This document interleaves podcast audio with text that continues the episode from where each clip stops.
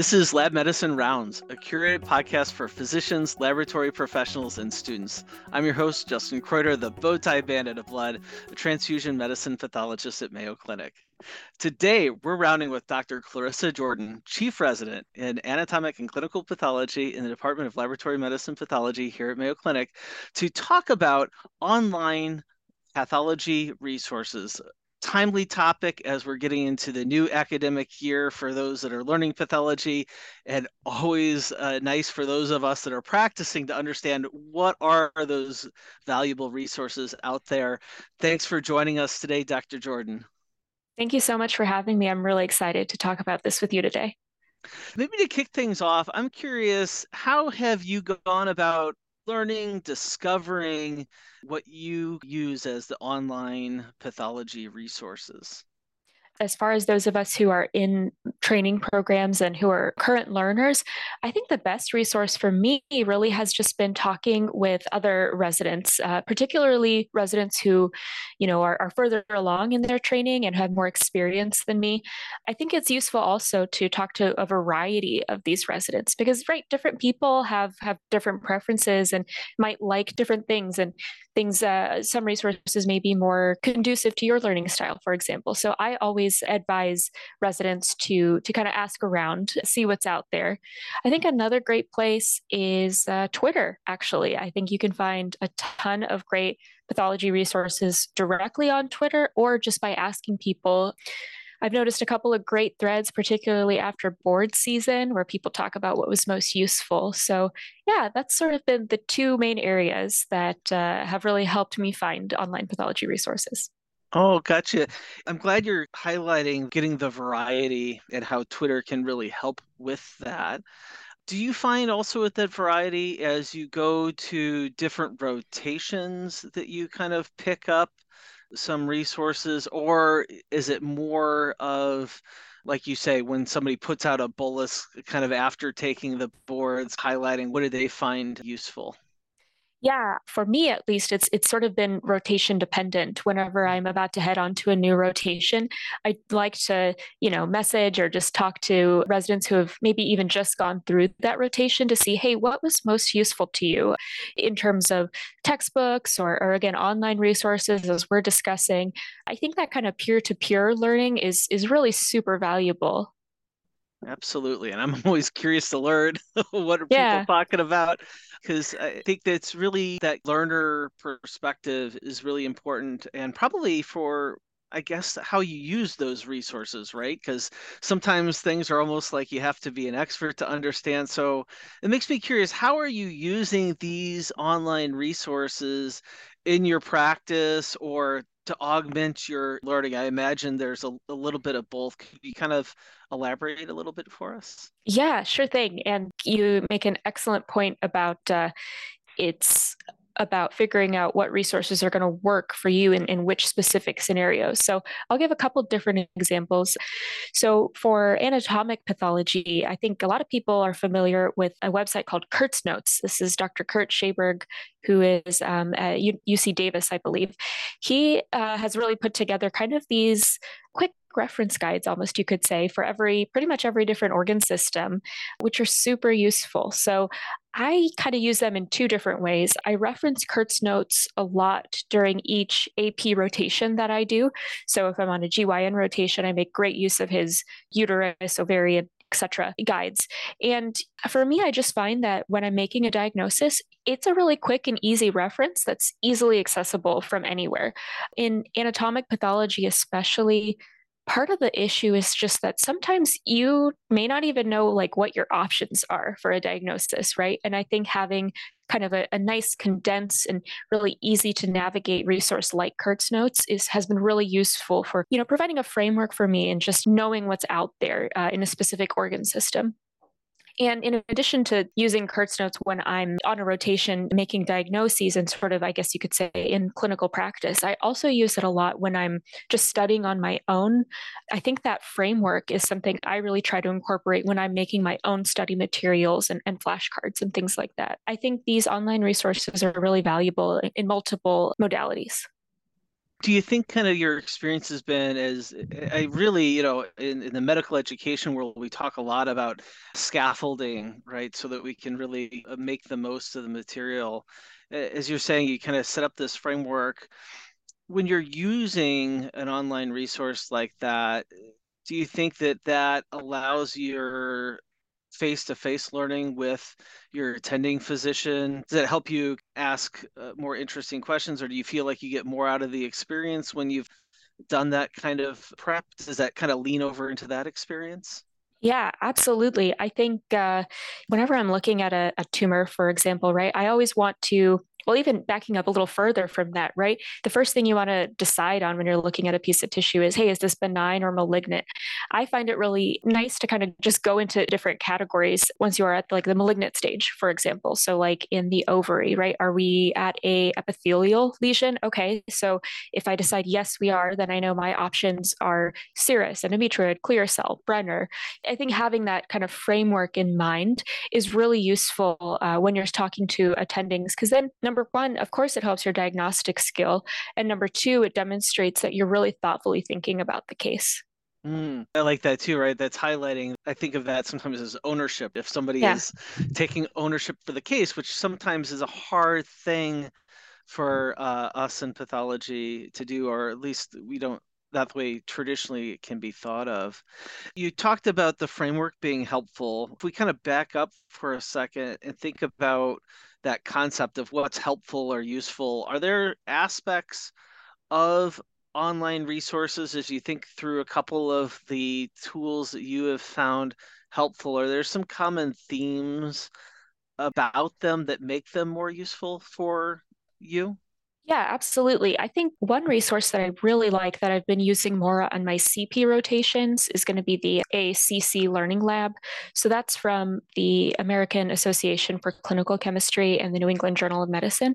It covers more than just clinical chemistry, it covers a lot of clinical pathology topics like heme path, transfusion, as you know, genomics, immunology, even laboratory management. And, you know, one of the things I really like about this particular resource is that it uses adaptive learning. For example, it'll ask you questions kind of upfront about the material, and then based on how you answer them and how confident you report being in your answer, the curriculum actually adapts. So if you got a question wrong, or maybe you got it right, but you weren't very confident about it, you know, the curriculum will go more in depth into that particular topic. I think that's, you know, I know you and I, Dr. Kreuter, are both really passionate about education strategies, best practices on how to engage learners. And so I think this approach is really awesome and it incorporates active recall, spaced repetition, those things that we mm-hmm. love. I think that's just an example of a really well done resource. I think also online resources that take advantage of the new big revolution in pathology, digital pathology, are really awesome. So, for example, there's kind of a, newer textbook called Surgical Pathology Reimagined, and that's from ACE the Boards. And what I love about this textbook is that there are QR codes. So you can actually scan those, and then it'll take you to a digital slide that's online, which I think is just super useful because, you know, photos in a textbook can only show you so much, right? Like it's going to show you just usually a small part of the slide and with like the very best features of, of whatever the entity is. And I think providing a whole slide image kind of in contrast to that, helps bridge the gap between textbook picture and actual clinical practice. So um, I think those are two great examples. I'd love to pick into this. I'm curious for your thoughts as you talk about the slide, and I may be totally off, so feel free to let me know. I think about somebody who's, you know, in their first year just learning, maybe the slide feels like the ocean. And in that context, maybe that directed, pointed, and this is the feature is helpful. Whereas in contrast, somebody very senior like yourself, getting that ocean, that full slide in front of you, and where you're just like, yeah, this is where it's at. Do you hear anything amongst the other residents as people are developing? Do they have Uh, or are there features that the digital pathology is able to turn on that can direct more yeah. novice learners? Absolutely. I think, you know, as more institutions are kind of embracing digital pathology and kind of curating these digital slide study sets for their residents, I think something that I've noticed that's useful from our study sets is to have consultant or attending pathologist really annotate the images so that you can have that zoomed in like hey this is what you're looking for especially for those junior residents. As you astutely point out i think it's great for more senior residents to have that blank slate approach where it's like okay this is me out in clinical practice. I get this slide. I need to be able to have that skill to really parse down exactly what i'm looking for on this slide where not everything is going to be maybe useful to me in making the diagnosis. So i think that's a very astute point and I do think digital pathology is has has some great opportunities to kind of cater to both ends of kind of the learning spectrum.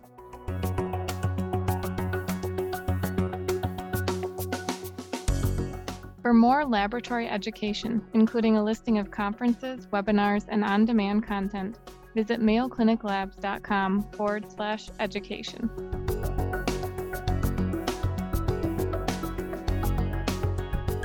I know we've been name dropping some resources, and Dr. Jordan's kindly were sharing that in the show notes today. We're not going to name names here, but I think there are examples. I mean, I've been uh, asked to look at some learning materials. I think there's a lot of us, fortunately, that are passionate about teaching our specialty. Have you seen examples where somebody certainly is passionate, but that website that they're developing, it's just not useful for whatever reason. If that's the case, I think it'd probably be really helpful for people to hear as a senior learner, junior colleague, what's your perception on maybe some things that actually impede or are not useful that that you've seen people use? Yeah, I can think of maybe a couple different examples. There's certainly a lot of question banks out there for pathology, and more specifically, I think for board studying. I find them still useful even before I was boards prepping. I will say though that you know some question banks are better than others.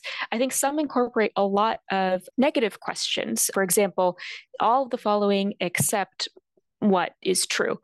And I find those questions really confusing as a learner. I just think I, I, think in the education community we've kind of seen that this is you know not the best practice for learners. But in addition, just adding on my personal experience, right? If you are kind of including a wrong answer in those answer choices, I find that to be very confusing when you're maybe reviewing again that question, right? I make a lot of flashcards, for example. And so I might want to have like a multiple choice question on my flashcard, but I find it really actually detrimental to include those negative questions again, because you don't want to have that like incorrect piece of information just kind of floating around in your memory. That's um, a brilliant uh, insight. I just wanted to kind of underline that for our listeners. For those of us that that write board questions and also select questions on the RISE exam, know that that negative question is a no-no. But I could see where people that haven't had that experience yet may not be aware of that. And I think it's a brilliant insight and highlights really where it um, is uh, an impedance uh, to learning. So thanks for sharing that. Absolutely. I think another area that I uh, I personally find to be maybe a little less useful is when people are sharing things online, but they kind of don't share the answer. So, for example, when folks will share a slide uh, or an image and then they'll say, hey, come back in a week and we'll discuss the answer. For me, I really love kind of that on the spot learning, right? I think active recall is, as we know, a really important learning strategy. For me, I think it's as a learner, I think it's most useful to, yeah, challenge yourself, do that active recall in the moment, but then turn around and, and get the answer, right? I think that's where you can really solidify your learning. So I think some learning resources, which maybe don't provide you with an answer or an easy or, or a way to find the answer on the spot, I think a lot of the learning can really slip through the cracks in those times. I really uh, like that because I know of examples that have been successful of people doing that.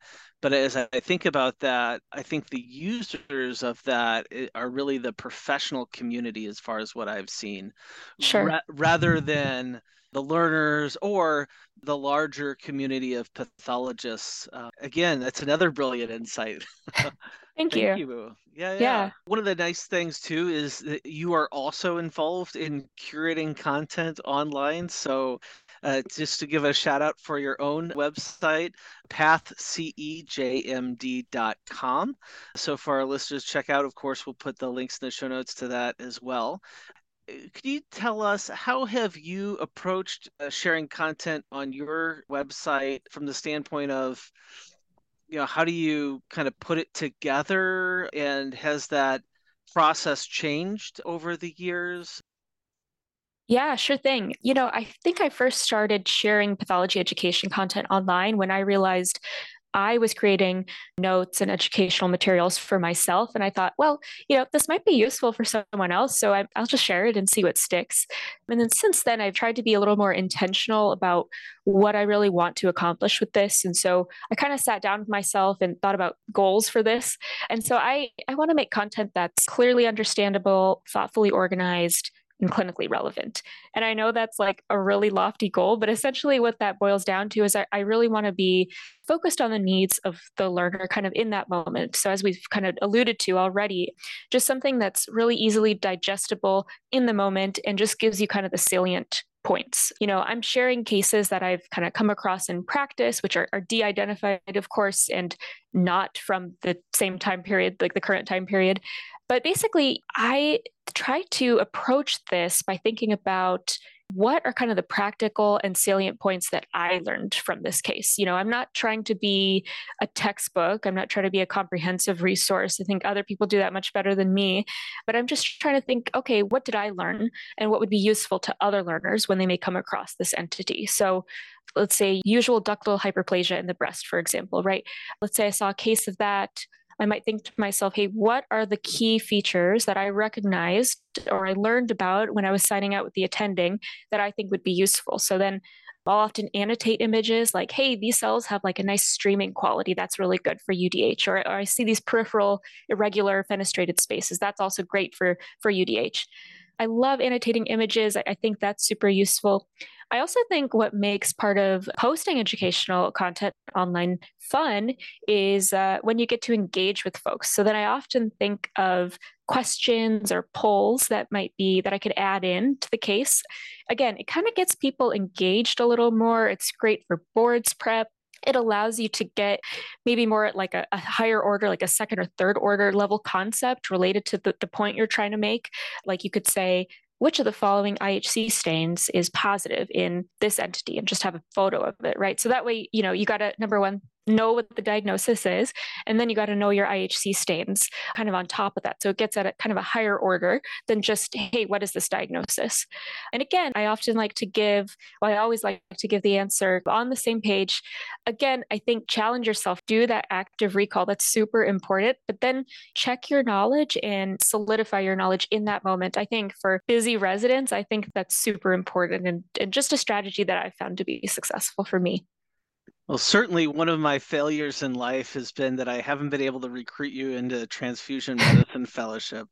You're really highlighting for the audience that I think is phenomenal that you are thinking very deeply about this material about what you're learning. So like already like some people may see you doing this work and uh, it's a gift that you are sharing for sure but it's also benefiting you right is the the deep thought that you have to put in to think about what is a relevant question as well as one of the unique things, and this is kind of hat tip to you and all of the other learners to think about, is because I know that imposter syndrome is a real struggle.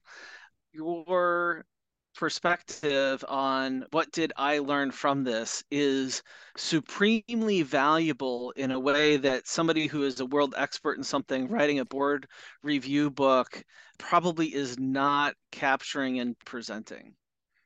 Yeah, absolutely. First of all, thank you for your kind words. And I totally agree with you. I think having that kind of learner perspective on things is really important. I would encourage other folks to, you know, do this if if they want, like you were kind of alluding to. I think I've learned so much from posting educational content online.